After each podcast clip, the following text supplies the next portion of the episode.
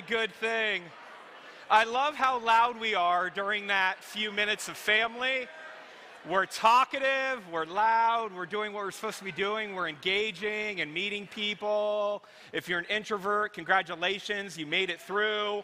The worst part of the whole service, you made it. The rest of it's easy. You can grab a taco and hide in the corner, and we will find you and talk to you and make the rest of your afternoon miserable. Um, but hey, I'm Garrick, and I'm really excited to be with you guys this morning. Uh, do we have any Star Wars fans in the house? Any Star Wars fans? Fantastic. I'm a very casual fan, so please give me grace. But I did find myself asking a question as I was studying Esther this week that I was not anticipating. And my question is Is George Lucas a friend, a, a, a fan of Esther? You've probably never asked that question, and I don't know if you really ever need to. But here's where I'm going with this, and here's why I was asking that question to myself like, man, was George Lucas ever a big fan of Esther? Because if you're a casual fan or if you're a, a real deep fan of Star Wars, you know that I think early on, George Lucas kind of created a framework for the finale of all his movies. And if you haven't noticed, it's usually there's kind of a big battle going on, right, between Empire and the rebels. And then there are three specific conflicts happening at one time. And then they just pan from one conflict to the next as they're slowly resolving. Does this ring a bell for you? Like we go back to my generation, like the very first Star Wars, A New Hope, you have like the Death Star that's getting ready to obliterate the planet that has the rebel base on it. Conflict one. Conflict two, like TIE fighters, X Wings, flying around the Death Star. Who makes it? Who doesn't? Conflict two. Then the third conflict, you know, you have uh, Luke being like kind of chased by Darth Vader as he's trying to get, you know, like the photons into the center of the Death Star to blow it. Am I ruining the movie for anybody? I mean, I'm just assuming that everybody has seen Star Wars, right?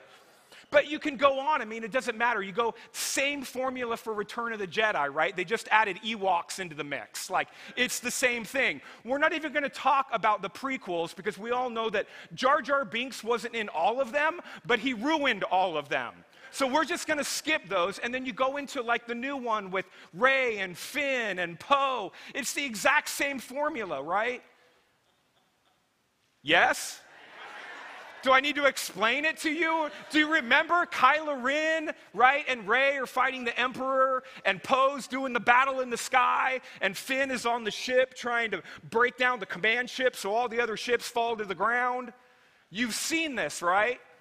Okay, you just don't remember. Okay. Well, here's why I'm getting into this. If we look into Esther, where we're going today, chapters 5, 6, and 7, it's the exact same framework. It's this big conflict between the Jews are facing extinction, a genocide, due to the edict that Haman got the king to sign off on and so that's the big conflict, and yet we're going to see three individual conflicts taking place. Esther's going to have to go into the king and survive.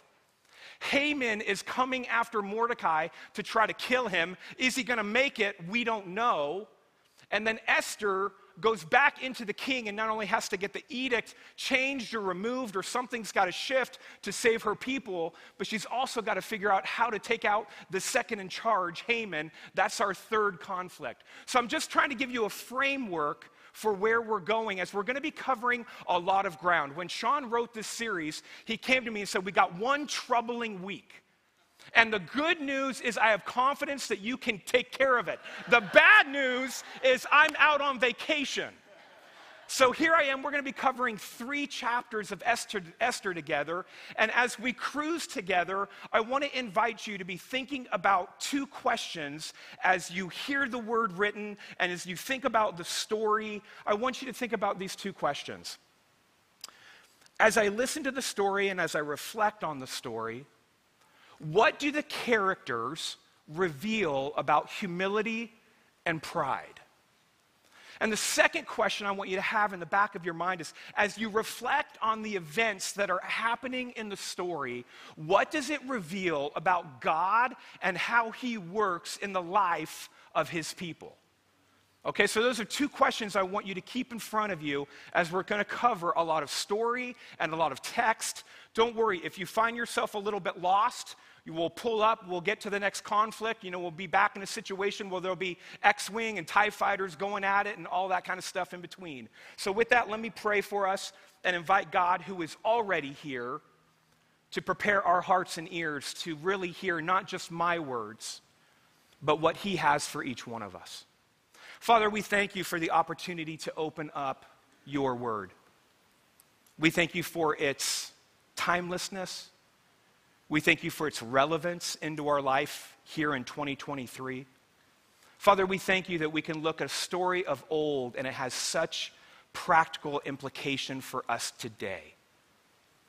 And so, Father, would you help us open our minds and open our hearts to the truth of your word that's going to commingle with the power of the Holy Spirit.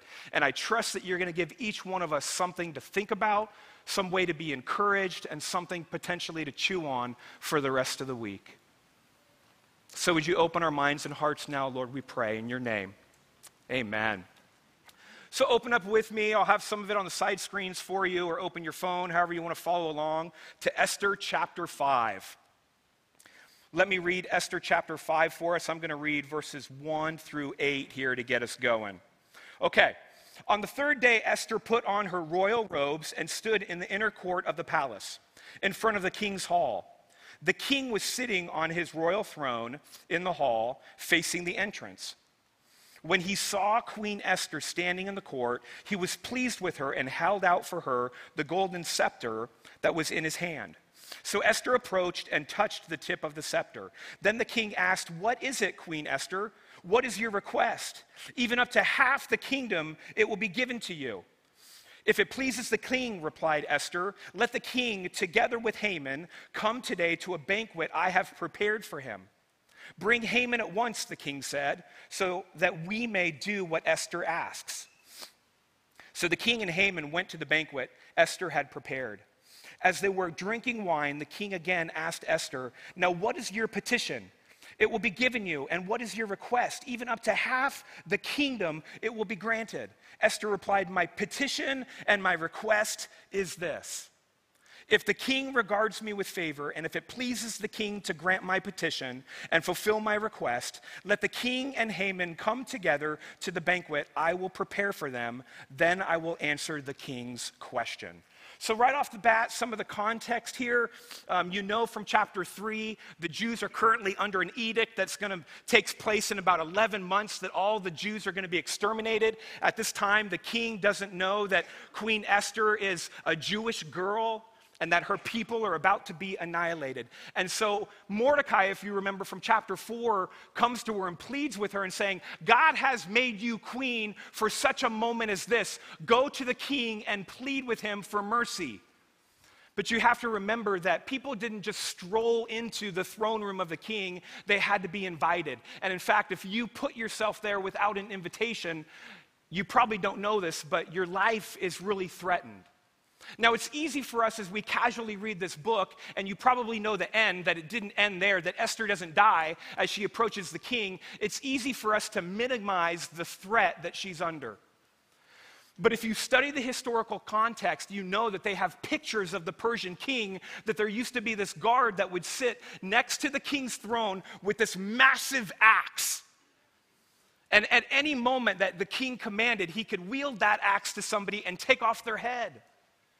And so there's very much a threat. And let's not forget that Xerxes is not a casual, cool kind of king. Right? He's prone to rage. You're going to hear in the story that he rages, he has anger issues a few different times. Let me share a story that um, Herodotus, a Greek historian, shares just so that you understand the context. There was once a man who approached Xerxes. This is before this, when they were going out to fight the Greeks that Sean mentioned. This is the Persian Greek War. And one of the dads came to the king and said, I have five sons, and they're all going to go into battle, but would you spare my oldest son so that he can take care of me in my old age in case all my sons die in this battle? The king does not extend mercy. In fact, with that request, the king says, This is what's going to happen for you for the audacity of making such a request. He goes out, he finds this man's oldest son, he cuts him in half. Literally, cuts him in half, and he puts each side of his body on the side of the road that the army marches out to go fight the Greeks. That's who King Xerxes is. And so I don't want us to forget that Esther, as queen, doesn't kind of casually walk in like, hey, what up, king? I got a request to make for you. I'm your queen. You're just going to give me whatever I want. She is literally taking her life into her hands by entering the throne of the king. This is a moment where Esther is living with all kinds of courage. Now, where does she get this kind of courage? Janine did a great job last week reminding us that it, it came out of this three day fast. It came out of this prayer closet that she is uh, coming out of, that she's been praying, that her people have been praying.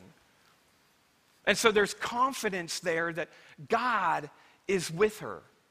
But you probably missed, look with me back in chapter 5, verse 1. On the third day, Esther put on her royal robes and stood in the inner court of the palace. We hear that and, like, all right, she got dressed for the party. The language there in the Hebrew is that she put on the kingdom. This is a moment where Esther, we're seeing character development in Esther. That she's gone from a young girl who is exploited by empire to a woman who was hiding her Jewish heritage, just keeping her head down and trying to survive. And now, in confidence and persistence and commitment, she's going to stand up against empire to save her people. This is speaking about her character development as it talks about her putting on her royal robe. Esther has grown up, she has matured, she has found her voice. She's moved from victim to survivor to servant leader on behalf of God's people. This is why in 5 3, did you notice that the king refers to her as Queen Esther? You probably don't remember this, but we're almost halfway into the narrative, the story of Esther. And this is the very first time that Esther is going to be called Queen Esther. See, I think what's happening in this moment that makes her so strong, yes, it's born out of the prayer closet, but what's happening in the character of Esther is for the first time she's embracing that she's Hadassah, this Jewish girl who's connected to the covenant promises of God, and God has placed her for a moment such as this to be Queen Esther. And the two identities for the first time are coming together, and she's stepping into her moment that has been working that God has been setting up on her behalf. Now, two interesting questions that come out of this that you might be asking. Do you remember in the story twice the king's like, hey, Queen Esther, make your request, make your petition. I'll give you up to half my kingdom. Do you ever find yourself wondering as you read the story, give it to him, Esther? Make the request. He just said, I'll give you half my kingdom. Well, first of all, it's an idiom. He doesn't really mean I'm going to give you half my kingdom, but it does let her know that she has the favorable disposition right now of Xerxes, who's a little bit emotionally unstable. So you're left going, Esther, why don't you make the request? The king has let it be known twice. Once when you're inviting him to the banquet, the second time at your first banquet. Why doesn't Esther make her request? And I think we have to understand that Esther's plan, born out of the prayer closet, is both dangerous and delicate. See, she's doing more than just trying to save her people. She's doing more than just trying to get an audience with the king and uh, ask for his mercy. She's trying to prepare his heart that she would have his favorable disposition because the request that she's about to make is more than just save my people. There's other aspects of it that think about it for a minute. The king has already made the edict that the Jews would be exterminated in 11 months. And here comes Esther striding in saying, Surprise, I'm a Jew, and I need you to reverse or change or do something about this edict. How does he do that and save face for himself? Now, granted, it was Haman's plan, but he's the one that gave his signet ring to Haman. So he's culpable in this whole thing. He's somewhat responsible. So Esther in her plan, has to figure out how do I put all the blame on Haman and not blame the king who's part of it, but it was really Haman's plan. So you begin to see how delicate her plan really needs to be. And on top of that, she not only needs to save her people, but she needs to remove Haman.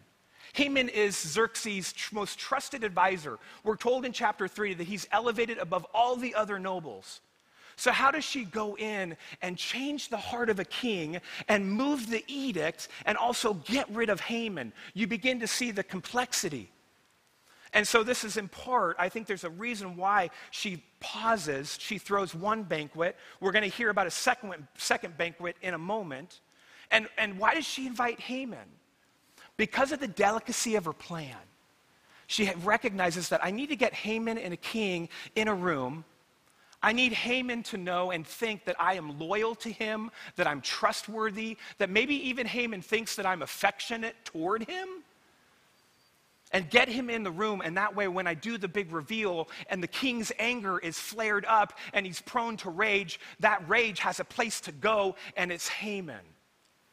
So you begin to see the reasons why I don't think in this moment she freaks out and goes, Oh my gosh, I can't, the moment's too big. Some scholars will try to tell you, like, oh, Esther's freaking out and she's not really sure, so she's just kind of delaying because she's scared. I don't see that in this story. I see a woman who came out of the prayer closet who's walking in confidence with that God is with her and that He's at work enacting this plan.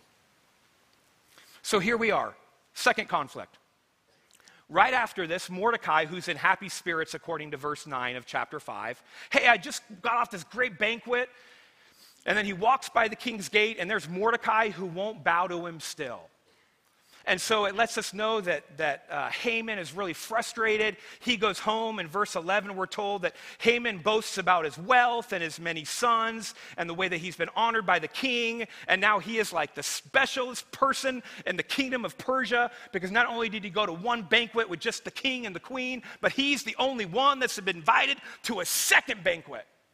And you can see and feel the pride of Haman kind of oozing from the page. He goes to his wife, Zareth, and he's complaining to her. And he says, Look, I've got all these things, but I find no satisfaction in them because of that Jew Mordecai sitting at the king's gate. He won't pay me honor, he won't bow to me. And Zareth and his, uh, Zeresh, his wife and his friends, say, Well, here's what you can do. You can erect a 75 foot pole and impale Mordecai on it. That was the preferred means of execution in the Persian kingdom. It not only impaled the person, but then they would raise the pole, and it was a way to shame the person in their death. So Haman thinks, This is great. We should do this. And he's going to start running to the king to enact this plan. So here we are, conflict number two, right? Are you with me? Okay. Conflict number two. Look with me in chapter 6, verse 1. The night the king could not sleep, so he ordered the book of the Chronicles, the record of his reign, to be brought in and read to him. It was found recorded there that Mordecai had exposed Bigthana and Teresh, two of the king's officials who had guarded the doorway, who had conspired to assassinate King Xerxes. When honor and recogni- what honor and recognition had Mordecai received from this? The king asked. Nothing has been done for him, said his attendants. The king said, Who's in the court? Now, Haman had just entered the outer court of the palace to speak to the king about impaling Mordecai on the pole. His attendants answered, Hey, it's Haman. He's standing in the court. The king says, Bring him in. Look with me in verse 6. When Haman entered, the king asked him, Hey, what should be done for the man the king delights to honor? Now, this is classic. Like, this is comedic irony for the divine writer of Esther at its best. Now Haman thought to himself, Who is there the king would rather honor than me? Like it just oozes with arrogance, right? The king comes in, he's coming in early in the morning, bothering the king, but he's second in command, so he can do it. The king obliges. He says, You know, what do you think I should do for the man that I would delight to honor? And Haman's like, I must be the man the king would delight to honor. And so, as we read in the story, Haman goes on and says, Well, I think you should put this man in the king's robe and put this man on the king's horse and get one of the nobles to guide him around the city, saying, This is what the king does for the man that he delights in. Like, Haman is so excited. I think Haman, I'm making an inference here. I can't prove it to you, but as I read the story of Esther, it seems really clear to me Haman has climbed to the pinnacle. The only position left for him is the kingship. He's right below the king. And when he daydreams in the day and when he dreams at night, he dreams about being king. Because when he thinks about what else is left for me to honor, I've got wealth, I've got riches, I've got position, I've got status, but I'm not king. And so he says, This is what you should do for me. Now, here comes the great irony. Verse 10 he says, Go at once, the king commanded Haman, get the robe and get the horse and do just as you suggested for Mordecai the Jew, who's sitting at the gate, who won't bow to you. I wish the Bible was set to video. Because this is one of the choice moments where I just want to be a fly on the wall and I want to see Haman's face. Not only am I not going to be honored, but the honor that I desperately long for is going to be given to my mortal enemy. And he has to, I mean, talk about eating crow. He becomes the attendant. He becomes the town crier for Mordecai. He's the one that puts Mordecai in the royal robe and he sets him on the horse and he leads him around town with a, a voice not to get him killed, but as softly as he can. This is what the king does for the man that he delights in. What an absolute reversal. Now, one of the things I want to highlight that I'm going to put a pin in and we're going to come back to is the coincidence, seeming coincidence of all of this. Think with me for a moment. It just so happens that the king can't sleep. It just so happens that he's reading from the reign of the king, the history of what Xerxes has done. It just so happens that he remembers that Mordecai saved his life five years ago and nothing was done for him. And it just so happens that Haman comes in with a plan to kill Mordecai at the very time the king is looking to elevate Mordecai. Now, I want you to think about that for a moment and put a pin in it. We're going to come back later as we talk about kind of the ultimate application of these, all of these chapters together. Here's what I'd like to say there are two wonderings that I have, and unfortunately, I only have time for one. So maybe Hunter will allow me to slip one into the podcast, or when you're eating tacos, come talk to me and I'll share the second one with you. Here is my wondering How did Mordecai carry the reality that he had done a great work for the king that had gone absolutely unnoticed and unacknowledged. How did he carry that? Because if you know anything again about the history, if you go back again to Herodotus, who writes that the king always did these lavish things for people who were loyal, because there's a way for him to build loyalty in his kingdom. There's a story of two ship captains that helped them in the war against Greece and they get this massive plot of land for just helping the king in a moment. There's another story of a man who helped Xerxes' brother. And in helping Xerxes' brother, he gets to be governor of Sicilia. Big things like saving the king's life at the end of chapter 2 is Mordecai's golden ticket. He's won the Persian lottery. And yet, zip, zero. No acknowledgement, no praise. And I bring that out because I want to connect it to something that's been going on in my life that I learned a few years ago. I was sitting talking with my spiritual director. If you don't know what that is, that's just somebody you meet with once a month and you they, they're trained to ask you really good questions and to help you think about where is God's hand in your life? And as you guys know, 2020 was tumultuous for a whole host of reasons COVID and church change and everything in between. And as I was sitting there talking with the spiritual director, they pointed out to me, they said, You know, Garrick, you've done a lot of work to forgive individuals that you think hurt you.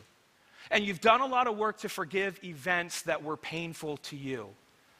But it sounds like to me that you still haven't given over to the Lord the pain that you carry in the reality that you feel that the leadership of your old church never acknowledged your faithful service for 17 years and how you helped bring the next generation into a church that the church might be healthy for the next several decades.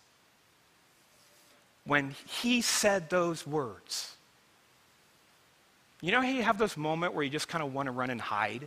You know, you're like, you can't see me. I felt like I was exposed, and I knew you're right for me, one of the hardest things to get over is faithful service that goes unacknowledged. I don't know about you, but I know that in the course of your life, you are going to give faithful service to your team at work. You are going to give faithful service to your spouse. You are going to be a faithful friend to your roommates. And a lot of the work and effort and energy you put into it in being faithful might go unnoticed, unacknowledged, never be praised and or celebrated. In those moments, we need to remind ourselves Colossians 3:17 that everything we do is for the glory of God, which is also code for saying God sees every little faithful act you do. And so if you never get the glory or you never get the praise or no one even gives you a thank you, it's okay. And if we're willing to continue to be faithful in the small things when it goes unannounced and unnoticed and unpraised, Christ's character is actually being formed in us in a real, true, deep way. I think that's what Mordecai's had to live into. Okay. Let me ask you this How do you respond when your faithful acts go unnoticed? Will you trust that the Lord sees? And that in due time, just like he did with Mordecai, he will find a way to lift up and to praise. And even if that never comes, to be confident that he's building God's character in you. Let's go to the third conflict. The third conflict, this is kind of the hand to hand combat conflict, right? Think like Luke versus the emperor Darth Vader, Return of the Jedi. That's what's happening in this conflict here. You guys are so quiet. You're so respectful. Let's look at this third conflict, chapter 7. So the king and Haman went to Queen Esther's banquet. And as they were drinking wine on the second day, the king again asked, Queen Esther, what is your petition? I will give it to you. What is your request? Even up to half the kingdom, it will be granted. Then Queen Esther answered, If I have found favor with you, your majesty, and if it pleases you, grant me my life. This is my petition. And spare my people. This is my request. For I and my people have been sold to be destroyed, killed, and annihilated. If we had merely been sold as male and female slaves, I would have kept quiet because no such distress would justify disturbing the king. King Xerxes asked Queen Esther, Who is he? Where is he? The man who dared to do such a thing. Esther says, An adversary, an enemy.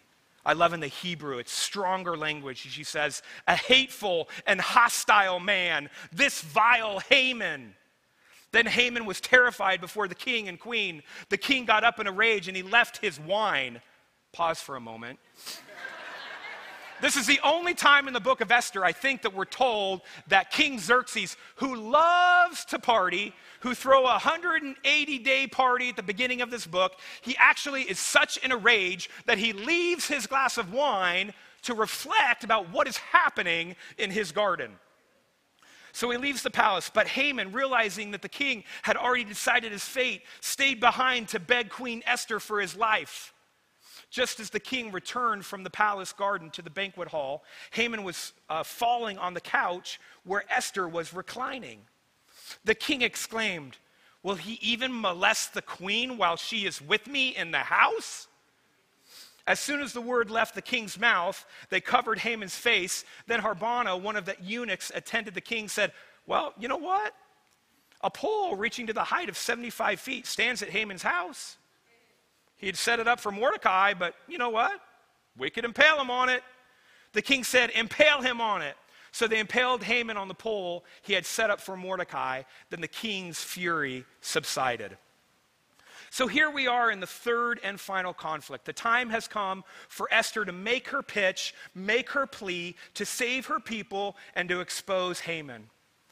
And if I can for a moment, I just want to reflect with you about the wisdom and the cleverness of Esther. Again, the character development we see from young girl exploited by empire to a woman who's standing up in front of the king, doing God's business and trusting the sovereign Lord has commanded her and given her for this moment. And look with me at her plea. She says, If I have found favor, She's basically saying, I've always found favor with everyone. And she's taking all of that past faithfulness and history and favor, and she's pulling it into this moment, this second banquet with King and Haman. And then she says, If it pleases you, if it pleases your majesty, she shows honor and deference to the king and his position, even though he's a little bit of a trigger happy man who's prone to anger. She says, Grant me my life and my petition. And then, with such masterfully chosen words, she says, You know, my people and I have been sold. Which remember what she has to do. She has to implicate Haman. It was Haman's plan, but not point fingers at the king who was still part of it. And so to use this language, hey, he, the person who was sold, we were sold speaks of chapter 3 of Haman saying, I will pay money into the treasury if you will give me this edict to destroy these people who will not assimilate. It's masterful. And then she uses the same language that Haman wrote in the edict in chapter 3 destroyed, killed, annihilated. Again, pointing to the reality that Haman is responsible ultimately for this edict and not the king. So we begin to see some of Esther's wisdom her cleverness, her kingdom given wisdom in the moment. Now, think with me for a minute. The king has left in a rage, right? Haman really has no good options. The king is outside in a rage. We're told by the text he knows the king wants to kill me. I can't go plead for mercy with the king. Now, following policy protocol, uh, uh, palace protocol, Haman should have left the room when the king went to the garden. Because everybody knew it was illegal to be in the room with the queen or one of his concubines or any woman that's part of his harem if the king is not in the room. But think about if you're Haman. I can't go after the king because the king wants to kill me. But if I leave the room, I just, feel, I just you know, look more guilty so he does the only thing he can do is plead for mercy with the queen. And I think what happens here is that somehow he's not exploiting her, he's not trying to molest her. That would make no sense in the moment. What makes sense in the moment is he is afraid for his life, as the text says, and as such, he's trying to get Esther to listen to his plea, to have mercy upon him, even though he's the one that created the edict that would kill her and her people. And so I think in this moment, he's getting really handsy, like, You gotta listen to me, you gotta listen to me. And she pulls away and she resides on her couch, and he comes over and he's touching her and he's saying, No, please listen, listen, listen. And the king comes in at that moment as he's grabbing Esther to try to make her listen to his plea for mercy. And the king, who already feels like, is there something potentially going on between Haman and the queen? Because we've had these, these uh, banquets together, and his jealousy might be a little aroused. Like, is there any affection going on between the two? And I don't think there was, but he thinks there might have been. And so that's the final nail in Haman's coffin. And he gives the order to impale Haman. So, what do we do with this? There are two applications that I would like to close with to draw our attention to as we think of these chapters as a whole. The first one is this biblical principle that humility leads to blessing, pride and arrogance lead to our demise. Isn't that what we've seen in the story of Haman? Where we're told in chapter 5 and then again in chapter 6 as he goes in front of the king and almost trips over his own arrogance He's such an arrogant individual, and it leads to his demise and destruction. We're told three places in Scripture two in the New Testament, one in the Old Testament that God opposes the proud, but he gives grace to the humble. In Proverbs 16 5, it says, The Lord detests all the proud of heart. And then the writer goes on in verse 18 says, Pride goes before destruction, and a haughty, proud spirit before a fall. So, what do we do with this? Pride and humility. You know, it's hard as a teacher to come in and be like, okay, guys, don't be arrogant, be humble. Okay, how do we do that? Let me give us one anchor point that I see from the text. If you allow your anger to be greater than your gratitude, it leads you to pride. That's what you see in Haman. Haman has everything. And think about it, he was so distraught that Mordecai, one person, wouldn't bow down to him. He could have easily said, eh, what's one Jew? I'm the second command of the king. I've got it all. I've got everything. Instead, he's unhappy with what he has, and his anger leads to his own demise. But if our gratitude can outweigh our anger, I think it leads us, friends, to humility. So, one of the practical applications that flows out of this is to practice thankfulness, to recognize that you don't have everything you want and you never will. But every day we can get up and say, Lord, I am thankful for. And as we practice gratitude, and our gratitude is greater than our anger, it moves us into the kind of heart disposition that God partners with and blesses. And the second and final application is this the Lord's promises prevail. Can I get an amen? The Lord's promises prevail. Amen. One more time. The Lord's promises prevail. Amen. Amen. God is sovereignly moving in human history toward the completion of his promises. Friends, there are no such things as coincidences or happy accidents. May I remember you remember from chapter six all that thing that I went through about, you know, it just so happened that the king couldn't sleep, and it just so happened that he was reading this section of the book, and it just so happened that Mordecai was mentioned, and it just so happened that Haman came in, and it just so happened that the king wanted to elevate Mordecai. Is it just coincidence, or is it the sovereign God working through the small realities and events and the ordinary things of our life to move across his promises? And to bring them to completion. The Bible would say that it's that, that it's God working in the midst of the small, ordinary events of our lives. There are no coincidences, coincidences only. There are no happy accidents. It's always the Lord working in the big and the small to move about toward His promises coming to fruition. And here's the good news for us in this you and I are probably never going to get the Esther sized moment. You're never going to be called before Biden and he's going to say, Tell me what the evangelical Christians need. Like, you're probably not going to get that.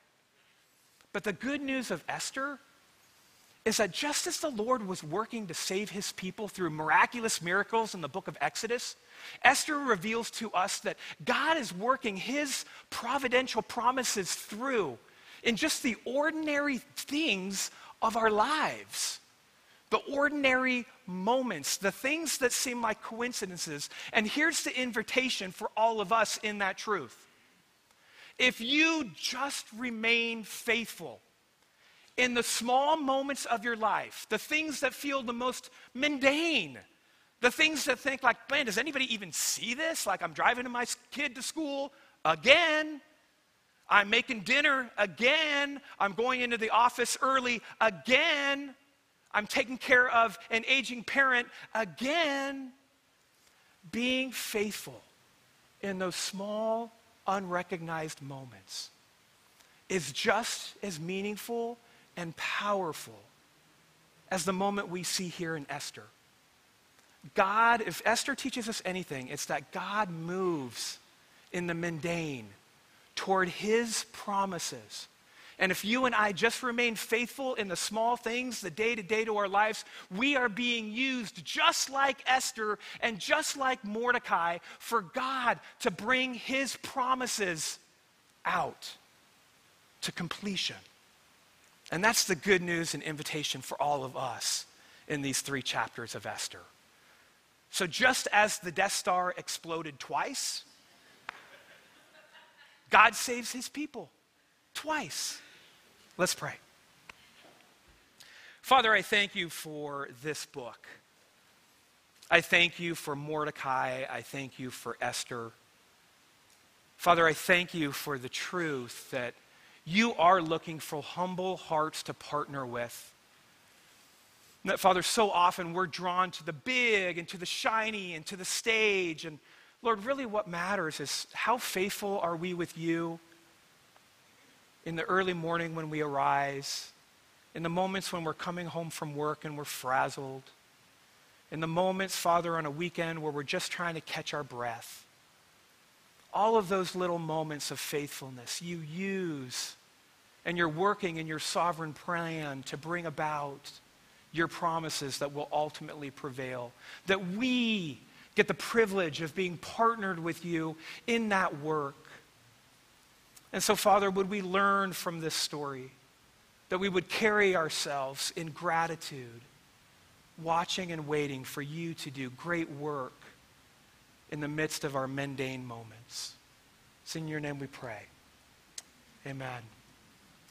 I want to invite you to pull out your communion sheet.